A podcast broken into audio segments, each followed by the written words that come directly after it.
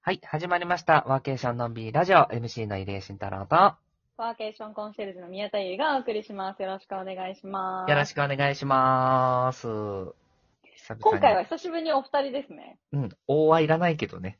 二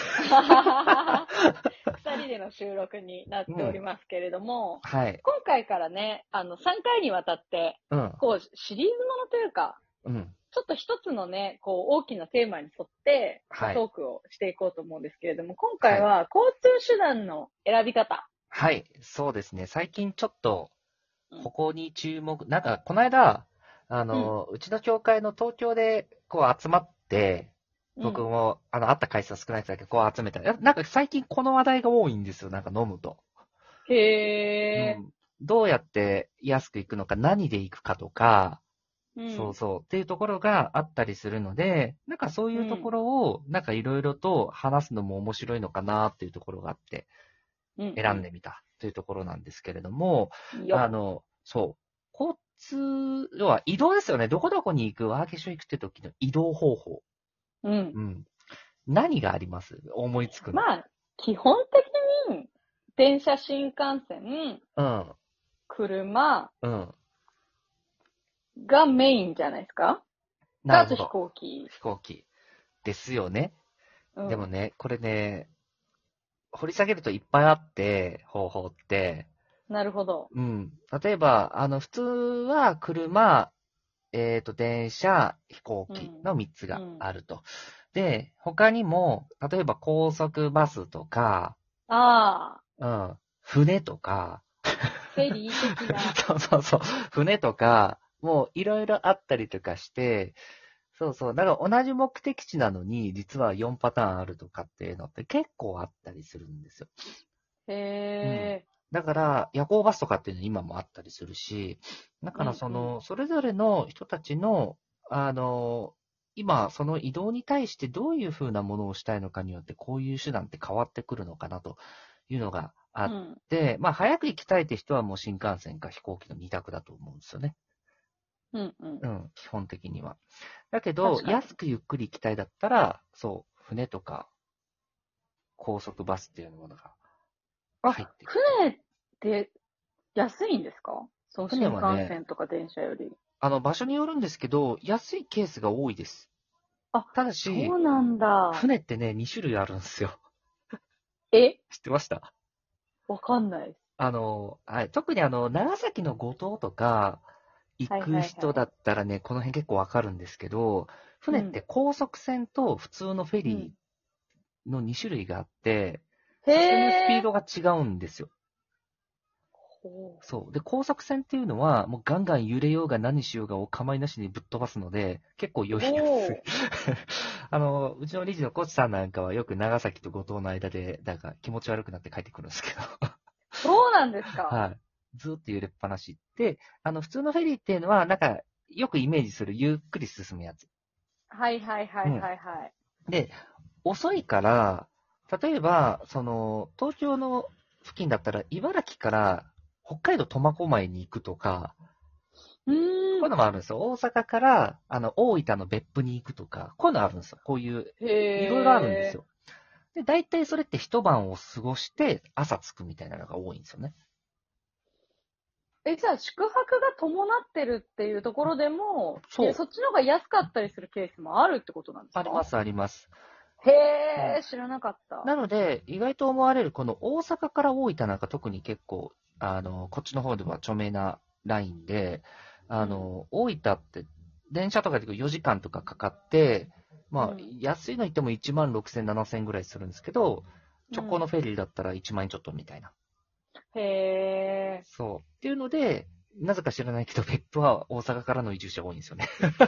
なんでかわかんないあ、けそど。うなんだ。結局だからそういう、なんだろう、高速とかそういうのじゃなくて意外なルート。た例えばその愛媛と大分とかもそうですよね。船で移動するから、だから、うんそう、大分には愛媛の人多かったりとか、あの、広島とか愛媛もね、船でこうバーンって行けたりとかもするし。でもこれは高速船だから高いとか。うん、なるほど。うん。なんで、あの、そういう、なんだろう、いろんなところを転々としてる人の、意外と気づかない手 段に船ってあって。あ、でも、これは、やっぱりその、船で移動するっていうことが、普通に身近にあるないで、多分想像できる、できない結構ありますよね。北陸なんてわからなくないですかわかんない船で移動することないですもん。ないですよね。確かに。うんでも、舞鶴まで行くと、まあ、ちょっと微妙に京都府入りますけど、舞鶴まで行ったら、舞鶴かな敦賀かなどっちか忘れたけど、確か小樽の船あった気がする。あ、そうなんですか。確か。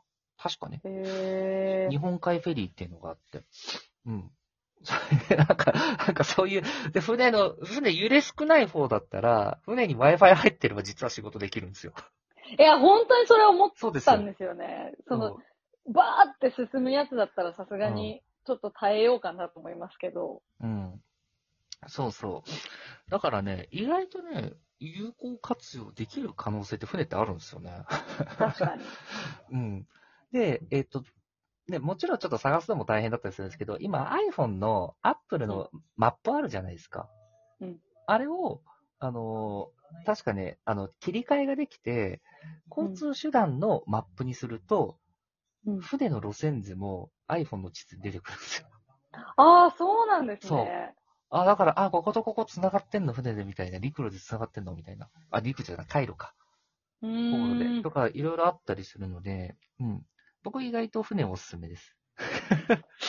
えーなかなか、これ知らない人多いんじゃないですかうん、あの、場所ね、によるけど、そう。だかうら、ん。さっき言った、そう、東京から、今あんのかな東京から徳島行って、北九州行くとかもあるんですよ。 船で。船で。そういうのも確かあったはえず。